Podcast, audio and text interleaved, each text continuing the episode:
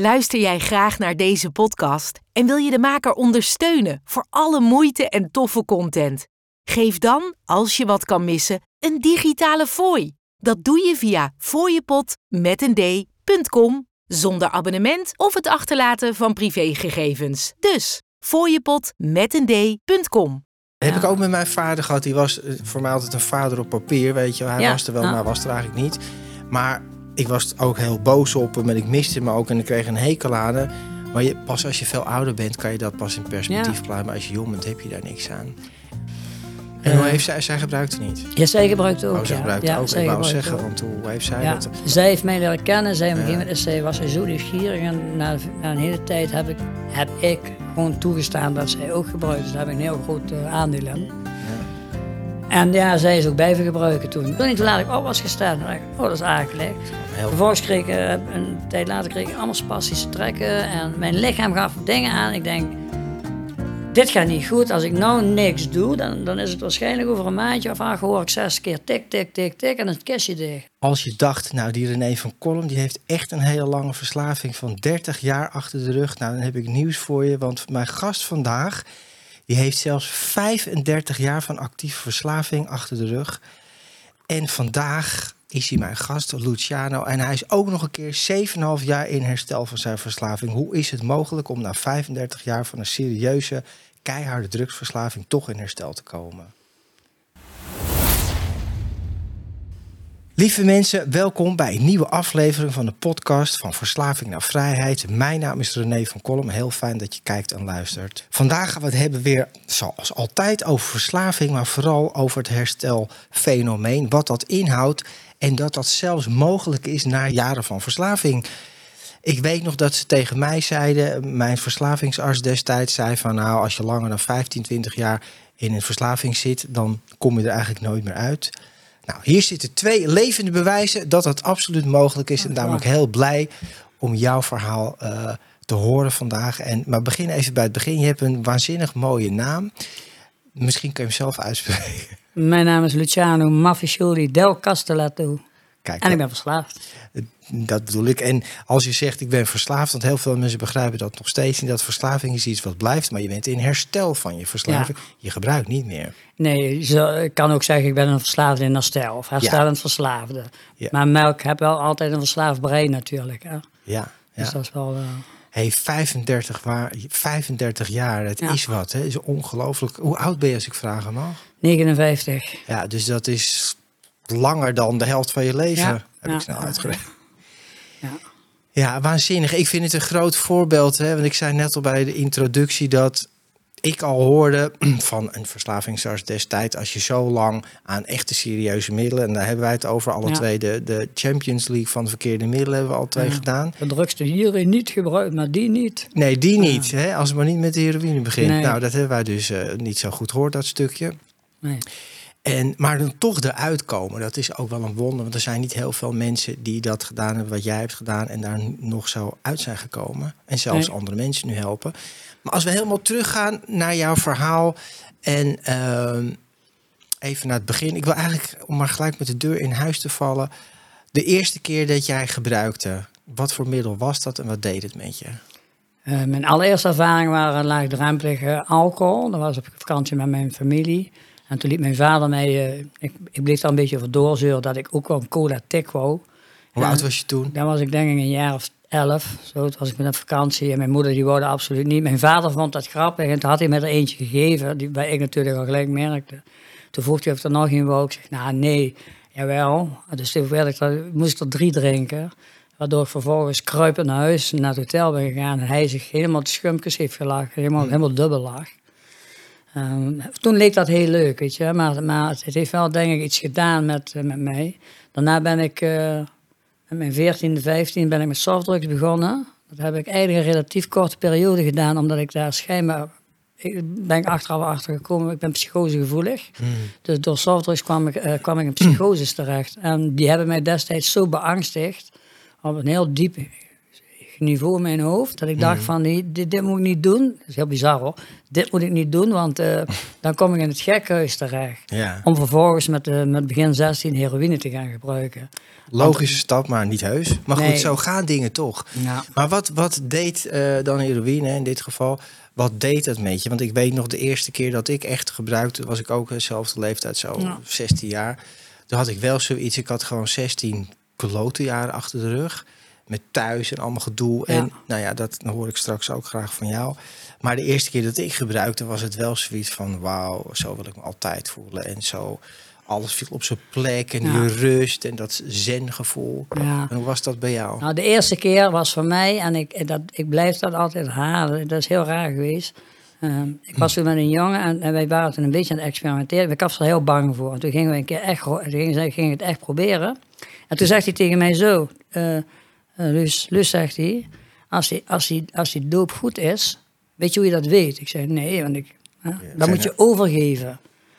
Dus ik ging roken met hem en ik, moest, ik, ik, ik werd helemaal warm. Eh, alles ging goed. Ik werd super relaxed. Ik denk, oh, dit voel. En toen moest ik overgeven. Wat heel onnatuurlijk was. En ik heb daarna was heel vaak zitten denken, als die nou niet tegen mij had gezegd dat dat bij de, de kwaliteit van drugs hoorde, dan had, had ik waarschijnlijk gedacht, hé, van dit spul ga ik overgeven, dit moet ik niet meer doen, dat is niet gezond. Maar omdat hij mij zei dat het goed was, dacht ik van, dit is klasse spul. Maar dat, dat, dat, dat eromheen, dat, dit van, ik hoef nergens meer aan te denken, ik voel niks, ik ben zo ver weg van alles wat er om me heen gebeurt. Hmm. Niks was meer van mij. Maar dan ook letterlijk niks meer. Hè? Dus dat, dat, eh, Maar niks, niks waar je last van had. nee, ja, het maakt hem allemaal niks uit. En, en toen dat. was dat heel fijn. En toen voelde dat heel goed.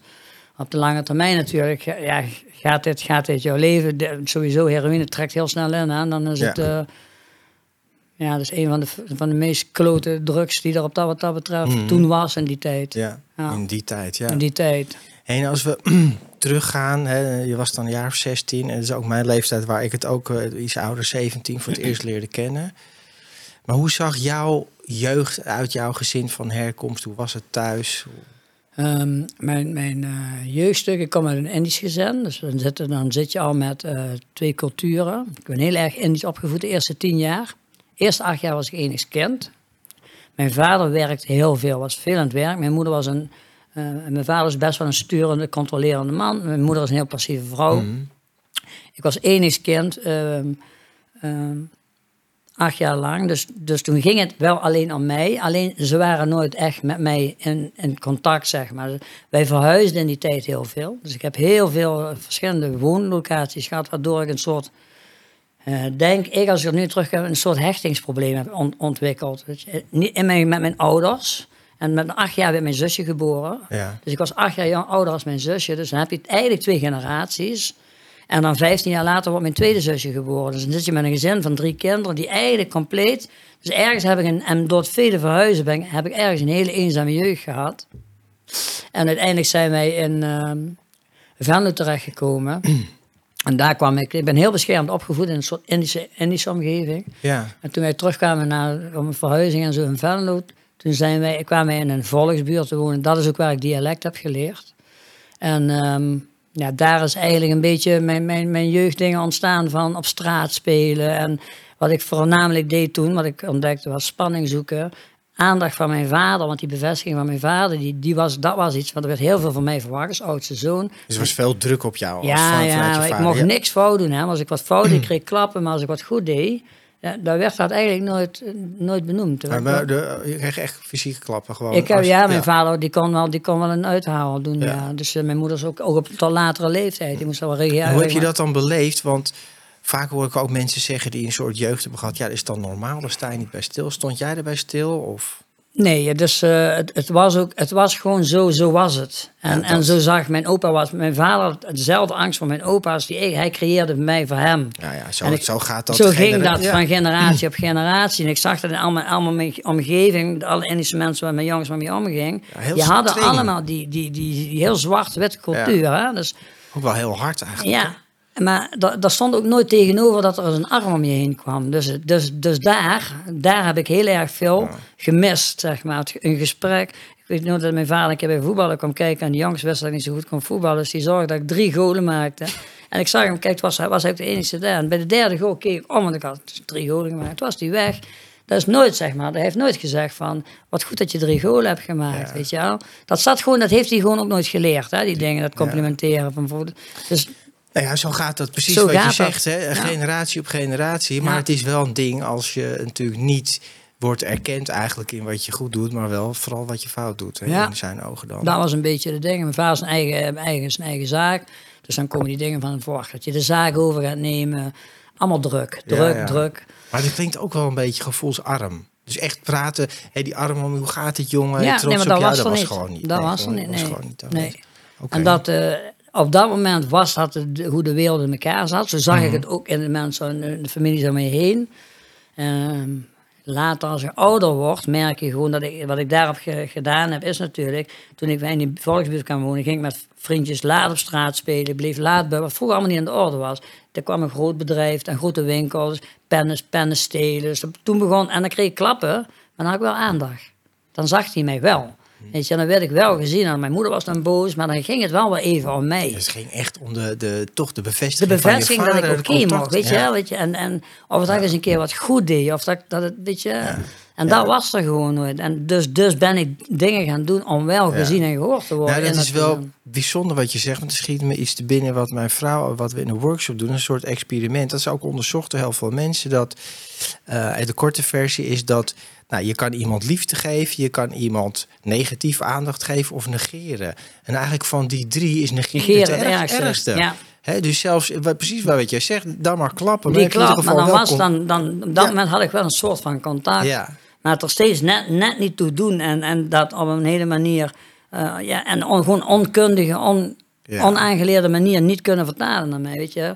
Ik voelde alleen wat ik niet kreeg. Ja. En dan als het ergste was, dan werd ik vaak vergeleken met kinderen die, die dat wel goed deden. En die deden het ook goed, maar ik dacht dan, maar waar doe ik het dan Waar doe ik het fout? ja, Waarom, ja. Waar, wat ik, doe ik dan altijd fout? Weet je? Ja, dat is lastig, lastig. En dat is natuurlijk ook een stukje van de man zelf. En, ehm, ja. Nou ja, goed. maar dat leerde ik ook pas allemaal achteraf. Want toen was ik daar gewoon pissig over. Ik denk, ja, Ja. ik ga wel zorgen dat ik aandacht van dan krijg. Ja, maar zo is het altijd. Achteraf kan je wel zien. Ja, heb ja. ik ook met mijn vader gehad. Die was eh, voor mij altijd een vader op papier, weet je. Hij Ja, was er wel, maar was er eigenlijk niet. Maar ik was ook heel boos op hem en ik miste hem ook en ik kreeg een hekel aan hem. Maar je, pas als je veel ouder bent, kan je dat pas in perspectief plaatsen. Maar als je jong bent, heb je daar niks aan. En waarschijnlijk zonder het programma, waardoor ik heb leren reflecteren op mijzelf. En had ik dit ook nooit, eh, was dat misschien ook nooit echt naar boven gekomen. Hmm. Je wordt wel ouder en wijzer. Maar weet je, ik heb dat nou allemaal echt uit. Ik heb dingen uitgeschreven, ook voor mijn, mijn, mijn familieverleden. En Ja. hoe het systeem van de Indische mensen is gegaan. En hoe trouw- weet je, ik heb dat allemaal. Dus nou kijk je daar heel anders tegenaan. hè? Ja. Maar je zegt het is Indisch, maar jouw naam klinkt eigenlijk heel Italiaans. Ja, dat is, dat is, dat is eh, we hebben het proberen te onderzoeken. Mijn opa was er al mee bezig. Dus, eh, toen ik, ik heb ook een tijd in Italië gewoond, heb ik ook proberen te onderzoeken. Het, de, de rode lijn van het verhaal is dat er in de koloniale tijd, is dat alle Europeanen naar Azië gingen voor de specerijen. Daar zaten bijna alle culturen tussen. Daar Ja. zaten dus ook Italianen tussen. Toen is er een of andere Italiaan, Esposito zeggen ze, die is daar naartoe gegaan en die heeft daar, die was een artiest, die heeft Ja. daar zijn artiestennummertje gedaan. En, eh, nou, tada. Mooi. Hey, nou, en qua jongens, je, ging op straat wat dingetjes stelen en doen en zo. Maar goed, dat Ja, we begonnen op een gegeven Ja. moment eh, eh, dat, dat erg op straat spelen, dingetjes. eh we gingen bij de verkenners en dan gingen we met de jongens uit die buurt. Nou, die vonden het nog wel leuk om dan in plaats de opdrachten te doen, dan zagen we eieren staan bij mensen en dan gingen we zijn, huis bekogelen en Ja. zo. Dus het begon echt met qua jongensstreken. Daarna kwam dat grote winkelcentrum. Toen werd ik verleid en ik wou, ik wou natuurlijk niet afgewezen worden, weet je. Want ik, waarom zou ik stelen? We hadden alles thuis. En dan ga je toch, ga je toch ergens bij willen horen. Ja. En je durft niet te zeggen nee, want eh eh, dat is ook de reden waarom ik met heroïne op een gegeven moment eh, ja heb gezegd. Ja, was dat echt druk vanuit de groep ook? Ja, dat is een groepsdruk. En niet zozeer dat de groepsdruk de groep bij mij oplegde. Maar ik vulde eigenlijk voornamelijk zelf in.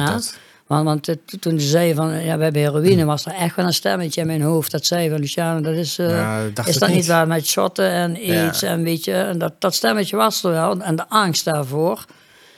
Met de angst om die afwijzing die ik dan Die dacht, die was groter, ja. Dus dat was ja. de eerste keer dat ik echt gebruikte iets tegen mijn, wat je wil lezen, tegen mijn wil in, weet je. Ik ging belang af.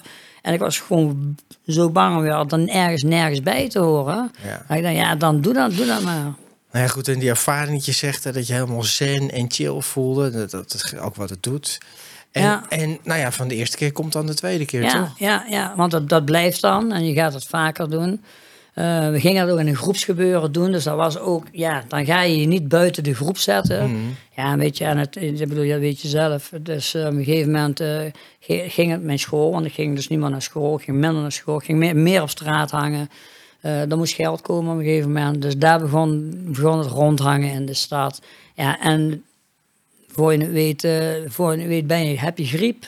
Weet je, dan Ja, voel je ja, je ja. grieperig. En heb je last in je lichaam en dan krijg je, weet je, allemaal die dingetjes. Maar je realiseerde dat nog niet van, nee, ik ben gewoon Nee, nee, natuurlijk niet, want dat, mij zou dat niet gebeuren, weet je. Nou, dat, dat waren dan de echte junkies, want daar was ik nog ver vanaf.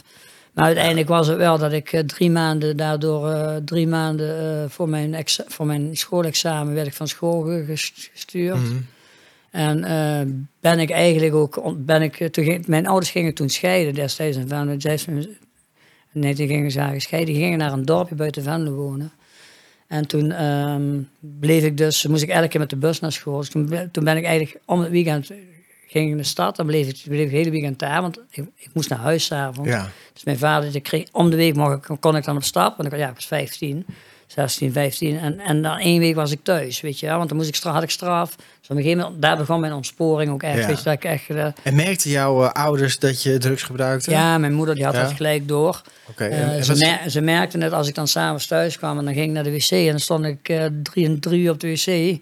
Dan kwam er niks uit. Ja? Ja. Ze- en dan kwam het met hele kleine straaltjes en zo. Dus zij merkte aan mijn, aan mijn, aan mijn eh, ja. naar de wc gaan en, en gewoon dat ik ook gewoon constant wegviel. En eh, dat, werd ook, dat werd ook gewoon steeds erger. Op een gegeven moment was het, het was ook heel snel geen geheim meer.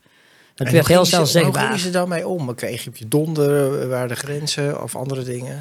De onwetendheid was toen. eigenlijk gingen ze dan.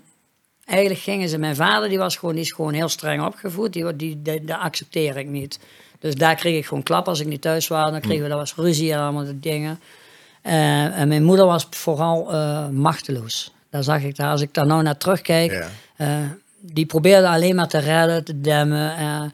Eh, en mijn moeder is ook een hele goede, was een hele goede, maar wel heel naïeve vrouw. Want daar regelde ik, als ik geen geld had, dan ging ik met haar kaartspellen. En dan wist zij gewoon dat geld nodig had om de stad te gaan, liet ze mij winnen. Ergens ook onbewust weet ze natuurlijk dat ik in de stad ook drugs gebruik. Maar, Ja, toch. maar Ja. toch, toch daarin toegeven, weet je. Mijn moeder is absoluut geen harde vrouw. Mijn vader die was daar wat concreter in toen ik op een gegeven moment eh, regelmatig wegbleef. En ging hij zich er zo... En ik belde of mijn moeder s'nachts om twee uur op, kom mij halen. En dat deed ze. weg. En die deed dat dan. Ja. Hè? Dus daar was hij dan ook een paar... Dus die zei een keer op een gegeven moment dan ook tegen mij... Weet je, het is, eh, het is goed geweest. Als jij zo graag eh, daar wil zijn, waar jij bent, wherever dat is... Ja. eh, ga maar, ik wil dat je gaat. Hij heeft me toen eruit gezet, heeft mij dus uit huis gegooid. Je vader? Ja, ja, hij heeft me op een gegeven moment echt gezegd van uh, Nee, die wel eruit. grens gesteld. Ben er ja. klaar, ja. Ja. En ik ben toen bij een eh, familie in Venlo, eh, waar ik met een vriend waar ik heel veel Mhm. kwam. Dat is een Molukse familie. En eh, daar kwam als een kind in huis. En die vingen me eigenlijk op, een zusje daarvan. Daardoor ben ik nooit dakloos geworden. Wel thuisloos, maar nooit dakloos. En daar, bij die familie heb ik heel lang half gewoond, gewoond. En daar is Ah, ja. ook heel veel van mijn gebruik. Met een van die broers ben ik ook heel veel in gebruik geweest samen. Die Ja. groep, eh, Het gebruik ging gewoon door. gebruik Ja, ging ja. gewoon door, is nooit minder geworden. Ik ben toen naar Italië gestuurd. Op een gegeven moment toen mijn vader me weer eh, afhaalde van het politiebureau. En ik zat ook regelmatig vast. Waarom? Stelen? Nou, het begon met kleine dingetjes. eh, zeker in het begin was het Ja. echt... eh, was ik, ja, ik was gewoon, eh, was gewoon een junkie. En, en destijds was het straatbeeld ook eh, wat ze nu als junkie noemen. Soms hoor ik dat wel eens mensen zeggen. En denk ik, Ja. ja. weet je... eh, Ik ken dat heel anders. Wij waren een groep die constant aanwezig was in de stad. Ja. En die echt wel een soort vlek over de stad waren, weet je. En ehm, ja, dat had je vroeger sowieso natuurlijk veel meer. Omdat eh, jij zat dan in Venlo, ik zat in Amsterdam, de Zeedijk. En niet omdat Ja. het nou heel leuk was. Maar toen had je geen mobieltjes, internet, niks. Nee, Dus je nee. moest op straat mensen gaan zoeken Ja. om te gebruiken en te, en te dealen. Ja. En, dus dat was En wij zaten aan de grens, dus wij kregen heel veel Duitse toeristen. Dus wij stonden de bussen op te wachten, het station. Deal ook. Dealen, dealen. Ja. Nou, in het begin was het voor mij vooral, want ik was gewoon, ik begon als junkie en ik nergens geen weet van. Maar ik wou wel een keer mijn doop hebben, want ik moest wel hè. Ja. Dus ik, heb- ik zat al heel vroeg in het eh, consultatiebureau voor, voor methadon. Dus met mijn 16, 17 zat ik aan de methadon. Daar heb ik ook eh, 30 jaar aan gezeten. Zo.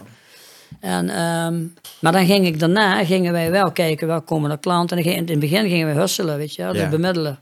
En, ehm, dat heb ik een hele tijd gedaan, maar dat- toen dacht ik van, wacht even, weet je, dat, dat krijg, je krijg je maar een beetje. En heel veel werk en heel veel loopwerk. En denk, toen ben ik met mensen gaan praten, dan kan ik niet, eh, kun je me niet wat geven, dan ga ik het zelf verkopen. Ja. Nou, dat is een paar keer goed gegaan, ook een paar keer fout gegaan. Maar zo is het wel gekomen dat ik dacht van, weet je, ik probeer steeds een stapje hoger op te komen. En uiteindelijk is dat ook eh, behoorlijk wel opgelopen.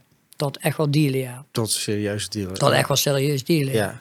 Dus eh, Ja, en hoe zag je leven er dan uit? Dealen? En, want had je dan een relatie? Of... ik heb, vriendin? eh, ja, ik heb toen ik eh 17 was, kreeg ik een relatie met een Lux meisje uit de wijk in Venlo. Hoe oud was je met dat dealen? Want 15, 16, 17, 17, dat is in die tijd geweest. Toen, rende ik nog op straat. nog een hè. kind, toch? 17, 18, ja. ja. 17, 18, maar, maar ik, ik rende wel altijd met, met een groep oudere jongens mee. Ja, ja. En, en die hadden coffeeshops. En dus ik zat eigenlijk wel een beetje in Mhm. die beweging. Alleen was er toen nog wel, je moet wel van de heroïne afblijven. Dus dat was een stiekeme factor toen. En, ehm, maar op een gegeven moment ben ik eh, daar een meisje tegengekomen. Die tijd heeft mijn vader mij naar Italië gestuurd omdat ik weer vast zat. Daar heb ik zes maanden gewoon in gewerkt. Maar ook daar had ik zo een heroïnejunk te pakken en een co-dealer. En ehm, toen ben ik teruggekomen en toen eh, zou ik eigenlijk naar Amerika zijn gegaan. Dan heb ik een visum gekregen van Amerika. Want ik had in Italië mensen leren kennen die wouden mij doorhelpen. Mhm. Dan zou ik naar Amerika zijn gegaan. En die, en die vier maanden dat ik eh, in, in Venlo was terug, in Venlo, vier en een half, vijf maanden. Eh, de dag dat mijn visum binnenkwam, kwam mijn vriendin thuis en was ze vier en een halve maand zwanger. Mhm. Eh, heb ik een hele mooie brief geschreven naar Amerika, waar ik een heel verantwoordelijk verhaal over ouderschap en vaderschap en dit en dat. Ja. Ik heb niet één dag minder gebruikt. Ja. Ik heb, eh, dus dat, dit was gewoon, ik wou eigenlijk helemaal niet naar Amerika. Ik wou ook helemaal niet naar Italië. Ik wou gewoon gebruiken. Ik was gewoon helemaal verslaafd. ja, je zat gewoon vol gas in met huid en haar. En eh, Ja. ja. En met dat meisje heb ik eh 32 jaar samengezeten. zo. Daar heb ik een dochter mee van 38, inmiddels een kleinzoon van 16. En hoe Eh, heeft zij, zij gebruikte niet? Ja, zij gebruikt ook. Oh, zij gebruikte ja, ook. Ik wou zeggen, ook. want hoe heeft zij Ja, dat? zij heeft mij leren kennen. Zij, Ja. is zij, was zo nieuwsgierig. En na, na een hele tijd heb ik, heb ik gewoon toegestaan dat zij ook gebruikt. Dus daar heb ik een heel groot aandeel in. Ja. En ja, zij is ook blijven gebruiken toen. En eh, Ja. toen is ons kind, dus na anderhalf jaar, is ons kind uit huis geplaatst. Dus die is letterlijk uit huis getrokken. En wij hebben daar, zij heeft toen eh, met via een rechtszaak gezorgd dat mijn dochter terug kan komen. Maar toen moest ze, opgro- moest ze eh, opgroeien bij de oma. Dus die is bij de Ja. oma opgegroeid. Wel in, gelukkig in een gezins. Dus die is nooit uit, naar een heel Mhm. pleeggezin eh, situatie gegaan. Dus dat was wel een soort, daar mag ik eigenlijk heel dankbaar voor zijn. Dat, mijn dochter wel altijd in mijn leven is geweest. En wij zijn eigenlijk van dat moment een pad van verkopen opgegaan. En eh, 32 jaar samengezeten, waarin ook uit elkaar, bij elkaar, heel veel dingen. Ja, ja. Ja, Ja, dat kan nooit goed gaan. nee, er gebeurt dan zoveel, heel veel. Er zijn zoveel dingen gebeurd. En toen kun je een film niet eens dus, eh, beschrijven. Weet je. Dramatisch eigenlijk allemaal. En ja, en- Overleven. ja overleven. Overleven. Steeds Of overleven. steeds weer al iets Ja. anders overleven. Ja, ja. weet je, en, en ik kan me, ik praat nu even tegen de mensen, ik kan me voorstellen dat je dan denkt, ja, maar dat is hè, wat je alleen maar in films ziet en hè, weet je, en echt, ja, maar toch is het wel zo. Er zijn natuurlijk heel veel verslaafde ouders die ook kinderen hebben. En, en jij was dan, eh, en ik, de echte junkies. Maar tegenwoordig is het natuurlijk, eh, waar ik werk in de jeugdkliniek, zijn zoveel jongeren die, hè, want er was heroïne, dat is wat het ergste Ja, wat is. ja. Maar al die andere dingen zijn allemaal net zo erg. En verslaving is verslaving. En, eh, en, en het gaat alle kanten op, behalve de goede kant. Ja. En alles is te bestellen, te krijgen. WhatsApp, eh, e-mail, eh, Facebook. Je kan het overal krijgen. Het is onvoorstelbaar. gewoon op Facebook, ja, op, op e-mail aangeboden. Hè. Dat is Ja, echt, eh, e-mail, WhatsApp groepen. Ja. Ja. Nou ja, overal Zelfs eigenlijk. ik kreeg gewoon eh, op, eh, via een WhatsApp-site in Eindhoven, dan kreeg ik op een gegeven moment, zijn mensen die ik compleet niet kennen, Ja, die mij dan, dan krijgen Dus deze je gewoon- dingen voor, eh, voor of ik blow of weet ik wat, Ja. bier, weet je ja, wel. alles. Dan denk ik, er zijn niet eens mensen die ik ken. Je hoort wel vaak dat mensen oude nummers van dealers of zo, daar heb Ja. ik helemaal geen last van. Maar mensen die ik helemaal niet ken, ja. Dan denk ik van, maar hoe dan? Ja, ja, ik- Nou, dat is echt je- bijzonder. ja, is echt bijzonder. Weet je, maar goed, dat lijkt. Ik kan me voorstellen als mensen luisteren of kijken, die denken, ja, maar het is zo'n verhaal dat. Dat is natuurlijk wat de, de, de gemiddelde verslaafde. Ja, maar dat is zo'n gozer als jij bent, dat ben ik niet. Weet je wel, ik ben, veel, ik ben een veel betere verslaafde of ik ben helemaal niet verslaafd. Had jij wel echt door van, nou, ik heb echt een vet probleem? Eh, ik, ik, ik zat aan de heroïne. Ja, dus Snap je? Dus, dus daar hoefde ik al heel lang niet. Ik ben ook de eerste meeting binnengekomen. Ik, het soort dat ontkennen, dat, dat kon ik, dat, dat was, Nee, dat je die niet. fe- dat feestje was voorbij. Maar, maar waar het vanaf kwam aan allemaal die dingen en hoeveel verslaving ik wel niet heb en waar, hoe kwetsbaar ik en wat ik, dat ik, dat ik eigenlijk eh, in plaats van eh, steeds in gevangenis binnenkwam, wat ik, hoe stoer ik wel niet was, dat er achter een heel kwetsbaar jongetje zit. Ja. Daar had ik nooit naar gekeken. Dat hadden ze mij nooit uitgelegd, weet je. Nee. Want hoe stoer jij binnenkwam, hoe be- dan zat jij goed in jouw vel. Dat was ook mijn overlevingsmechanisme. Maar dat daar, dat daar wat er allemaal in mij zit en onder mij zit... en wat er allemaal van verdriet en pijn en... Ja, en, en dat zat er al in. En door het gebruiken komt er nog Ja. veel meer bij. Er komt er nog veel meer bij. En dat was natuurlijk een manier om of te versterken. Dus dan was ik gezellig of stoer, bla, bla, bla. Ja. Of ik hoefde niks te voelen. Ja. Dat waren een beetje Dat de functies die, die en erbij horen. Dat waren een beetje de functies wat drugs voor mij had. En, en wanneer dan, hè? want 35 jaar, dat is te lang om, om te vertellen. Maar dat, we kunnen natuurlijk wel voorstellen, het is een, een heel lang verhaal met ellende en steeds dieper erin. Ja, ook En- mooie momenten, hè? ja, ja, dat. Ja, dat- Helaas, ja. Ja. Volgens mij, ja. Ja, nou ja, goed, dat, dat, dat is ook zo, weet je wel. Ik bedoel, het is niet, er zitten ook mooie momenten. Moet als je het in de weegschaal legt, dan blijft het denk ik... En de weegschaal legt, nee, maar Nee. dat klopt. Weet je. Wat de eerste oplossing is, is uiteindelijk het probleem. En eh, Ja. daar kom je bijna niet meer vanaf. Dat is inderdaad waar. Nee. En wat je, wat je zegt, klopt. Ik ben, als ik kijk naar mijn, de mensen waar- die ik ken, ik heb Ja. een lijstje gemaakt op een A2. Toen was iemand overleden, toen had ik s'avonds gesproken, is morgens dood. Dan ben ik gaan op gaan schrijven welke mensen eten. Ik heb dat A2'tje om moeten draaien. Ik heb, die heb ik helemaal voorgeschreven. En toen dacht ik, wauw, dat zijn er wel veel. Maar nog niet denken van, als ik niet zelf stop, ben ik morgen misschien wel, dan kan ik mijn eigen naam eronder zetten. Ja, zoveel mensen waren er al Zoveel mensen waren er gewoon dood, weet Ja. je. Ja, en zo gaat het ook. En wanneer is een punt gekomen bij jou dat dat toch is gaan... Vooral dat je bent gaan nadenken, of we hebben het wel eens over een rock bottom, hè, Ja, 35 ja, jaar. ja. Wat voor dingen... Bij mij is het zo dat... Er zijn zeker is een moment waarop ik echt gestopt ben. En dat was 2010 en nooit meer teruggevallen. Maar daarvoor zijn er verschillende Ja. van die momenten geweest. Wat voor momenten waren er bij jou? Ik Dat heb denkt diverse, diverse malen ben ik eh in Tix geweest, eh, van klinieken, Heerlen, Venray heb ik gezeten Ja. toen. eh, En maakt hij zo'n programma helemaal af? Of- nee, ja, ik, weet je, ik kan daar heel simpel over zijn. Ik wou ook helemaal niet afkicken toen in die Nee. tijd, weet je wel. Het, het was altijd een reden. Ik, ik had altijd problemen met mijn moeder, met mijn, weet je, er was altijd rondom gebeuren. Ik snapte wel dat het allemaal niet goed was. Ik had, maar ik redde het me. Ik, vond, ik, had dat, ik had er last van en daarom wou ik daar wel een oplossing ja, voor zoeken of je last van het gezeur en het Ja, dat. eh, en, maar in de, kern, in de kern wist ik ook helemaal niet. Ik besefte dat ik verslaafd was, maar ik besefte helemaal niet wat dat, wat dat een betekenis inhoudt op, op mijn leven. Weet je. Nu, nu, als ik nu terugkrijg en ze zeggen: wat zou jij zelf doen? Ja, dan had ik graag een, een iemand, iemand die ik nodig had gehad. Weet je, wat ze zeggen: ik ben nu voor iemand die jij nodig had gehad toen jij zo jong was. Ja. Weet je, iemand die mij dat kon zeggen uit ervaring, weet je. Maar wat het bij mij maakte was dat ik op een gegeven moment... eh, de laatste keer dat ik eh, uit detentie ben gekomen, toen had ik, was ik alles kwijt. Alleen ik had wel nog mijn drinken, mijn kook en mijn, eh, en mijn pillen. En dat, dus daar, ik had elke dag drinken en roken. Maar mijn lichaam gaf het op. En ik ben altijd heel bang geweest voor de dood. En toen, eh, toen mijn ik viel op een gegeven moment viel ik steeds uit. En er was een moment dat ik thuis heel veel zat, altijd alleen eh afgezonden. Dat ik echt dacht, als ik morgen dood wakker word, dan vind ik het eigenlijk best wel oké. want waarom ben ik eigenlijk überhaupt deze wereld gekomen? Ik snap dat niet, ik ben daarover gaan denken. Maar waar ik echt op een gegeven moment van geschrokken ben, ik dat ik steeds uitviel. Dus mijn lichaam gaf het. Ik, wat bedoel je met uitvallen? in mijn lichaam, hè? Mijn lichaam, ik viel dan zat, ik stond rechtop.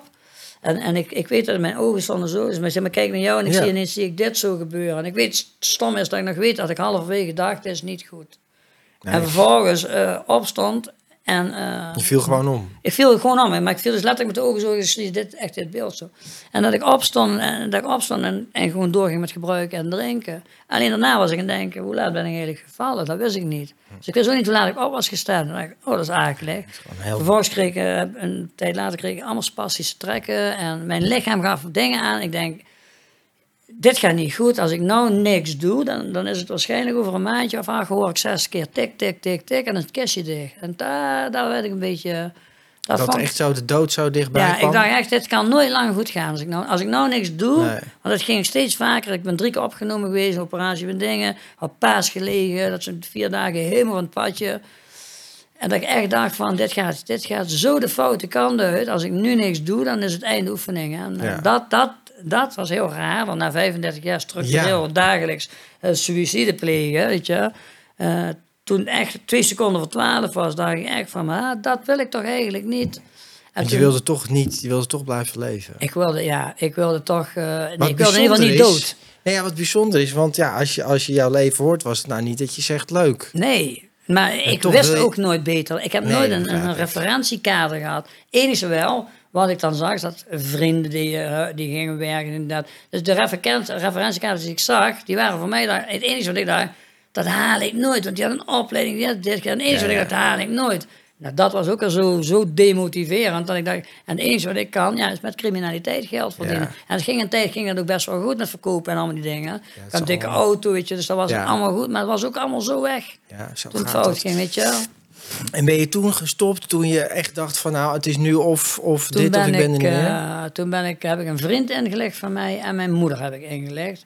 En toen ben ik eh, alle klinieken in Nederland afgegaan. Tot in Duitsland eh, ben ik geweest. En nergens namen ze mij aan. En ik, maar ik heb dat bewust tegen niemand gezegd. En waarom ik, namen ze je niet aan?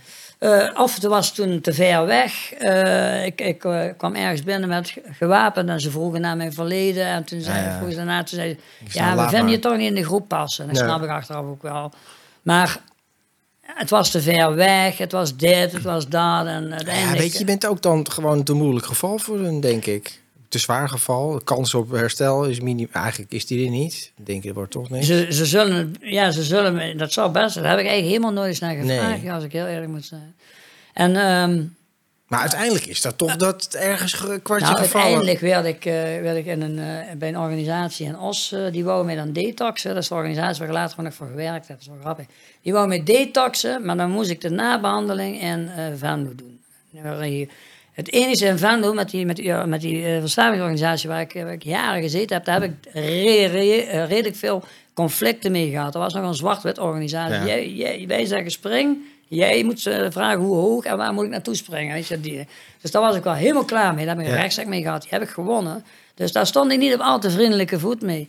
Toen ben ik naar een, eh, het ziekenhuis in Venlo gegaan, dat was een andere nog een organisatie. Toen zei, heb ik dat mijn verhaal uitgelegd. Toen zei hij, je kunt ook hier detoxen en hier de handel doen. Ik, dat vind ik prima als ik maar niet met die andere organisatie te maken krijg, want daar, daar is een beetje... En toen waren ze net gefuseerd. Hm. Dus ze zeggen, oh, dan moeten we weer zeggen, we zijn net gefuseerd. Toen heb ik voor het eerst in mijn leven gezegd, wat u nu gaat zien, zegt die dokter. Let maar goed op, dat is een unicum. En zei hij, ik zei, snap niet. Ik zeg, ik buig. En ik buig niet graag, hè. Ik zeg, ik buig.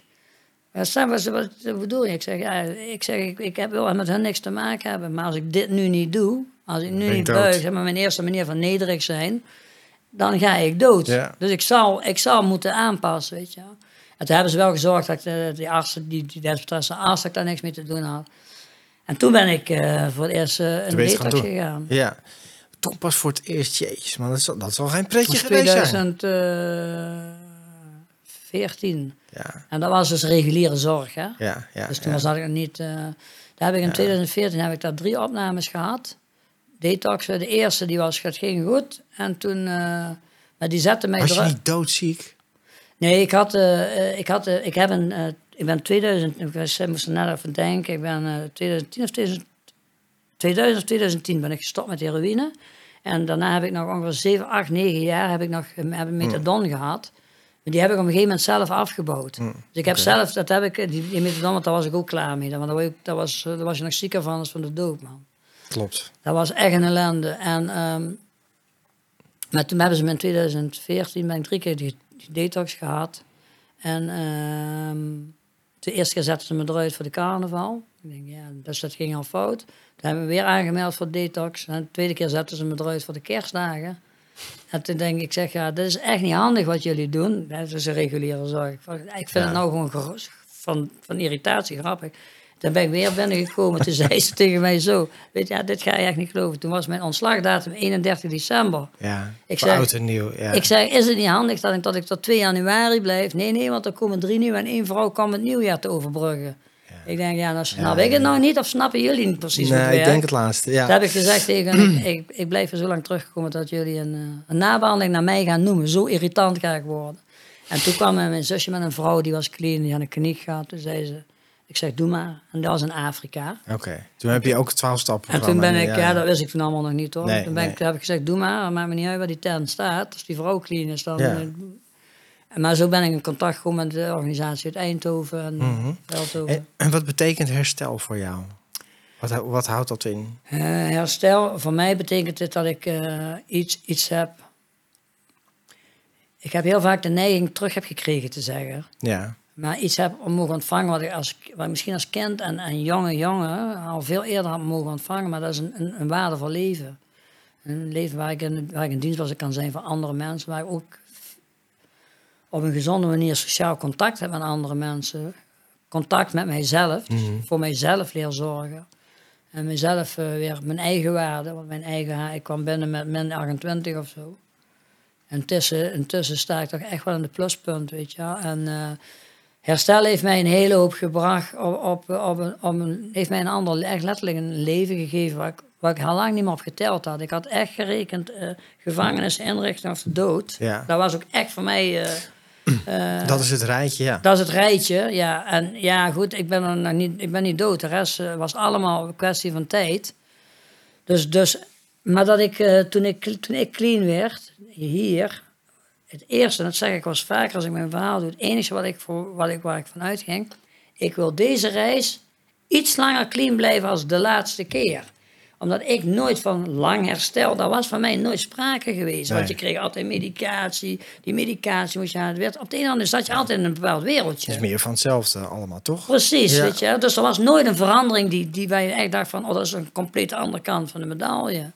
Dus toen ik, toen ik dacht, ja, deze hopelijk kan ik nu langer clean blijven. Maar echt met de intentie van, er komt wel weer een terugval. En die zijn er ook geweest de eerste eh, vier maanden. Heb ik er eh, vijf gehad. Mhm. En in de vijfde meeting gingen ze de zin voorlezen. Is er iemand die... En ik was al vijf keer teruggevallen.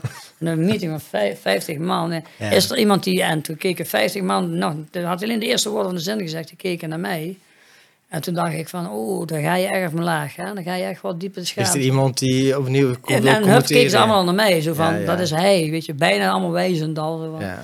En toen dacht ik van, oh, dit is, eh, deze schaamte wil ik niet meer voelen. Weet je. En toen ben ik programma op gaan pakken.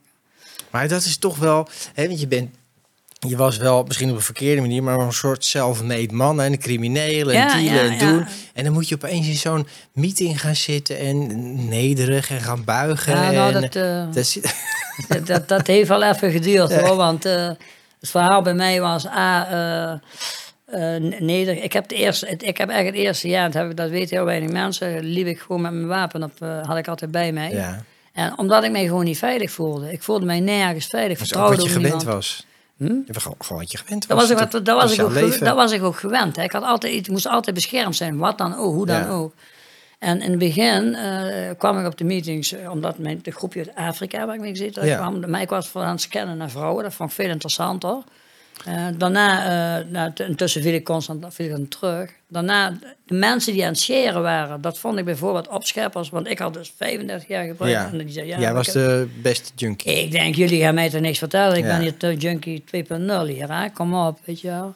En toen ik uiteindelijk terugviel en ging luisteren, toen dacht ik echt van, wat een vuile v- viezerik hier. Die hebben achter mijn rug zitten roddelen over mij. Want ik denk, die hebben het over mij, die, hebben gewoon weet je. En toen ik echt ging luisteren, Ja. toen begreep ik dat, hé, die hebben het over zichzelf. Dat, maar ik herken het. En toen viel het kwartje. En toen dacht ik van, misschien moet ik maar eens gaan luisteren naar hun en mijn grote mond dicht houden. Mm. En daar is mijn herstel begonnen van. eh, en mijn, ook mijn eigen, eigen regie pakken daarin, weet je. En toen begreep ik ook dat ik daar zelf een soort zeggenschap over mijn eigen herstel kan Ja, krijgen. natuurlijk dat je verantwoordelijk bent voor je mijn herstel. eigen gaat- ja. En, en verantwoordelijkheid en ik, dat zijn twee dingetjes die... ah, Ik ben... eh, Dat ken ik wel. ja, ja, nou ja, dat was natuurlijk. eh, Dat, dat, dat dacht ik vroeger ook altijd. En dat vond ik dan heel slim van mezelf. Ik dacht, er zijn wel regels, maar die gelden niet voor mij. nee, nee, nee. En ik, ik, kan altijd zo van die subregeltjes zelf verzinnen, waar het Ja. altijd zo goed kan. Maar dat is ook, hè, daar noem ik het ook vaak de ziekte van ego. Of het is eigenlijk gewoon een ego-aandoening. Hè? Ook dat, hè, dat, dat hele verslavingstuk. Ja, dat is ook voor die verslaving, weet je. Dat is een overleving. Maar ik, uiteindelijk heb ik daar verkeerde denkpatronen en verkeerd gedrag, gedrag eh, eh, heb, ik, heb ik in mij opgenomen. Dat, dat heeft toen even geholpen, maar dat ben ik mijn hele leven...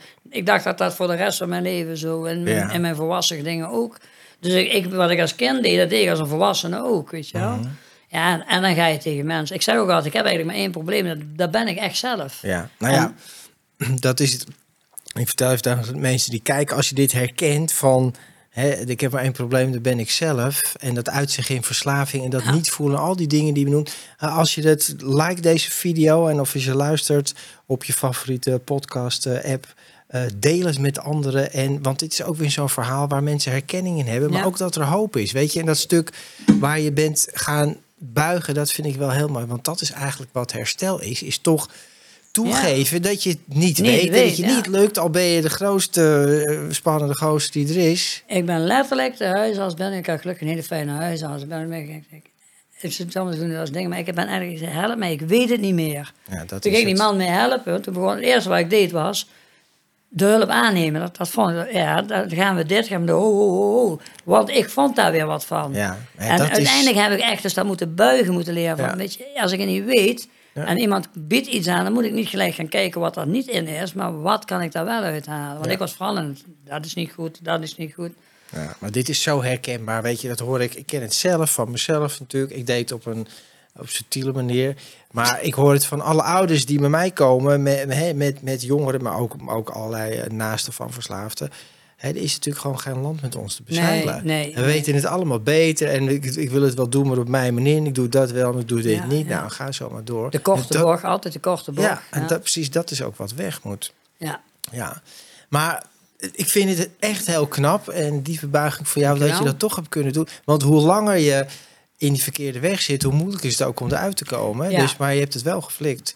En, en eh, nou ja, weet je, zo is het ook. We moeten met onze rug tegen de muur staan of bijna Ja, doodgaan of iets anders. En, eh, en je helpt nu ook andere mensen. Kan je daar iets over vertellen?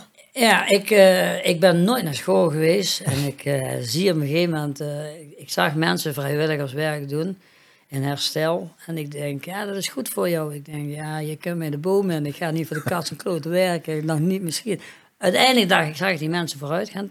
Toen ben ik eh, vrijwilligerswerk, toen ben, en dat vind ik heel lullig om te zeggen, maar toen ben ik bij, bij oudere mensen gaan werken. En als ik ergens een hekel aan heb, zijn oudere mensen. Dus dat was best wel even uit mijn comfortzone. Kijk uit, want je wordt er zelf ook een. Ja, nee, maar dat, dat was, dat was mijn, mijn Ja. ding. Van, weet je?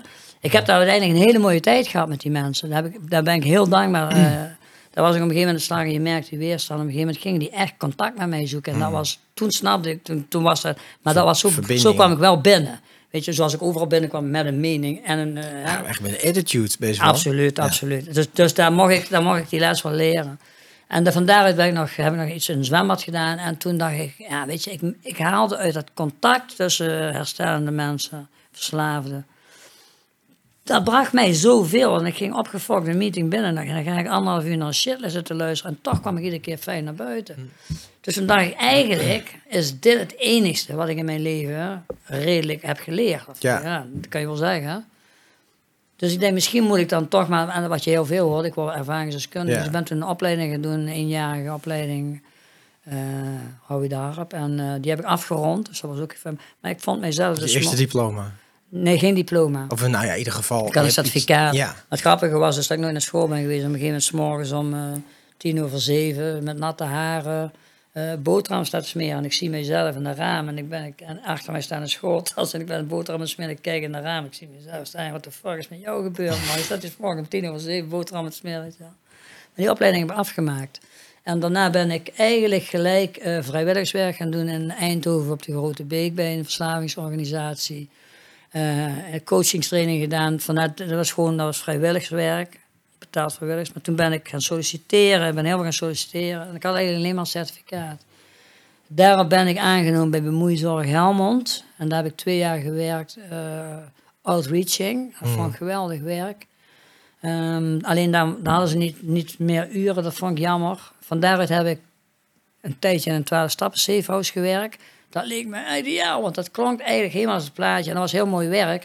Het kanttekening daarbij is, ik ben een straatrat. Ik ben een straatjunkie van Ja. origine. Dus ik, ik moet ja, daar zijn waar het allemaal...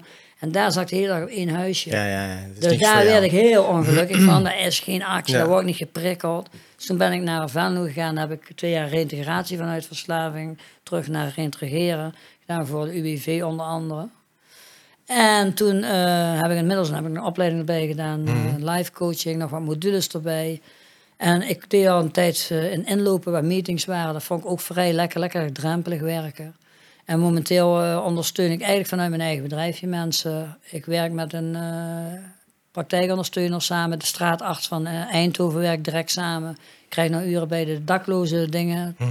Paar uurtjes. En ik werk voor twee inlopen. Dus Recovery College Eindhoven Ja. en Nijschoen in Helmond. Ja, dat is toch fantastisch. Dus eh, ik ben lekker breed bezig. Doe het, ik geef op, eh, aan de Fontes met, eh, met Dirk ten Holland doen we de SRH-methodiek. die is in het curriculum opgenomen. Dus die mogen wij geven. Die mag ik dan als gastdocent, verslavingservaringsdeskundige. Mag ik dan de leraar ondersteunen. Dus dat is ook heel van nooit naar school gaan ineens voor de klas staan om, om mensen te leren hoe ze, hoe ze in zorg en welzijn moeten werken. Of in ieder geval hoe- het in de Ja, je bent heel lang naar school geweest. Het was alleen geen klaslokaal. ja, het was... eh, op- ik, ja. Er zei ook wel eens iemand tegen mij, ja, maar jij, je hebt geen diploma's en jij dit en dat. Ik zeg, jongen, als je wil leren, ik wil je wel een zak heroïne geven. Ik zeg, dan praten we over twee jaar verder. Dan gaan we samen op mijn stoel zitten en dan gaan we eens kijken wat jij dan geleerd hebt. Hoe jij er tegenaan kijkt. Mhm. Dat is mijn opleiding geweest, weet je wel. Ja, weet je, en het is juist mooi, want ja, het is nog niet. Wij komen uit een andere tijd. Ja. Maar ik zei het, het straks al, er is in mijn beleving alleen nog maar meer, veel meer verslaving dan vroeger. Het is veel breder, het is veel jonger. Ja. Er is, gooi je alles door elkaar. Wij gebruikten allemaal net zo slecht, maar één of twee of drie middelen. Maar tegenwoordig wordt alles door elkaar Alles door gegooid. elkaar. Ik, ja, Met, met gevolgen die je nog helemaal niet weet. nee, dat is ook Hè? zoiets. Dus- Dus het is, er is genoeg werk. Maak je niet druk. Ja, daar, nee, daar ben ik ook niet zo bang voor. Ik, ik heb Ja. alleen, ik heb met mijzelf afgesproken, want er wordt, ik word best wel vaak bij dingen betrokken. En, en ik, eh, mijn, mijn gevoel van eh, niet zoveel eigenwaarde hebben, Ja. ik wilde altijd zeggen natuurlijk, oh, dat is beve- elke, elke vraag is een bevestiging. Dus ik geloof bij, oh ja, ja, ja. En dan moet er daar denken, oh, doe eens rustig jongen. Maar eh, ik heb dus echt voor mijzelf voor, ik ben niet na 35 jaar verslaving clean geworden. En ik wil heel graag met mensen werken, maar ik ben niet clean geworden om dingen te doen die, niet- waar ik niet blij van word. Nee, Want dan ga ik, doen. weer, dan ga ik Ja. weer dingen doen om bevestiging te krijgen van dingen. Dan komt het, is het op een ander vlak. Heb ik precies hetzelfde gedrag vertonen. Ja. Dan komen mijn angsten weer dat ik niet goed genoeg ben, afgewezen word. En dan komt er irritatie. Dus ik doe alleen nog dingen, ik, heb, ik doe alleen nog dingen die ik leuk. Ik ben 59. Ik heb geen zin om nou de, de kromme nek te werken. Dat gaan we niet doen. Nee, maar je doet wel heel veel goede dingen om andere mensen te helpen. Ja, dat ik En, ook fijn. weet je, en mensen die bij jou passen komen naar jou toe, zo werkt het gewoon. Ja, dat, is, dat zie je nou natuurlijk Ja, ook steeds meer. ja. Dat mensen toch ook mensen weer mensen. Al is het maar om te vragen, weet jij, weet jij of kun jij via die huisarts ik, eh, ben ik bezig met mensen, dat mensen naar klinieken bezorgen, toeleiden. En dat Mhm. Mooi. is er vaker gelukt. Ja. En elke keer als het lukt, dan denk je van dat is gewoon dat is een, dat is een kers op de taart. Ja, Dat precies. een, eh, Ja, je mag het ook nu omdraaien. Ja. Dus je kan nu mensen helpen in herstel. We, hebben, we hebben eerst onszelf en anderen ook meegeholpen de verkeerde kant op. Dus Ja. hoe mooi is dat? Ja, ja, ja, mooi. dus ik ben eh, een, een dankbare verslaafde in herstel inmiddels. Ja, mooi. mooi. Hartstikke goed. Stom is dat zonder, zonder mijn verslaving dit pad ook nooit had gevonden. Dat is heel raar. Nee, maar zo gaat het. Ja. Zonder mijn verslaving had ik dit ook niet gedaan. Dus, uh, maar zo werkt het allemaal. Hey, en als laatste vind ik toch nog wel even om te vragen... wat zou jouw boodschap zijn aan de naaste van een verslaving? Dus aan ouders of partners of zelfs kinderen van een verslaafde ouder. Wat is nou, een, als je nou in één zin kan zeggen... dat is nou echt een goed advies? Ja, dan ga je in contact met, uh, met mensen die daar echt ervaring mee hebben. Weet je... Uh, dus niet probeert zelf thuis op nee, te lossen? Nee, echt, accepteer maar dat, je, dat, dat de ouders kunnen het niet. Vaak doen de ouders juist precies uit liefde ja. wat, wat precies niet goed is. En het klinkt heel hard, maar soms moet je afstand nemen. Ja. En sterker, meestal moet je afstand nemen. Weet je. En dat is heel vervelend als dat met families interventie, en je moet dat zeggen. Maar dat ook uit liefde. Dan doe dit, dit, alles gebeurt uit liefde. Hè. Ook dat je je kind wegstuurt, als je het goed aanpakt, Mm. doe je dat uit liefde. Maar Ja, komt, mooi. Want anders ga jij het lijden overnemen en zelf dragen. En, dat, en daar doe je, dat doe je niemand, daar heeft niemand wat aan. De verslaafde al helemaal niet. Nee, nou, precies. Zo is het. En dat is precies wat ik ook tegen mensen zeg. En nou, dankjewel voor deze opmerking. Daarmee wil ik het ook afsluiten. Dus eh, lieve mensen die geluisterd en gekeken hebben, deel dit met anderen. Geef het aan andere mensen waarvan je zegt: hé, hey, die kunnen hier ook echt iets aan hebben. En like de video als je het tof vindt. En dankjewel voor het kijken en het luisteren. En ik hoop je te zien bij een volgende aflevering van deze podcast. Dankjewel. En dankjewel, man. Echt, Graag gedaan, man. Super trots op jou. Ja, Ja, ik eh, ben dankbaar. Anderen mogen trots op mij zijn. Luister je graag naar deze podcast? Laat de maker weten dat je waardeert wat hij of zij doet en geef een digitale fooi. Dat kan zonder abonnement, snel en simpel via fooiepot.com. Fooiepot met een d.com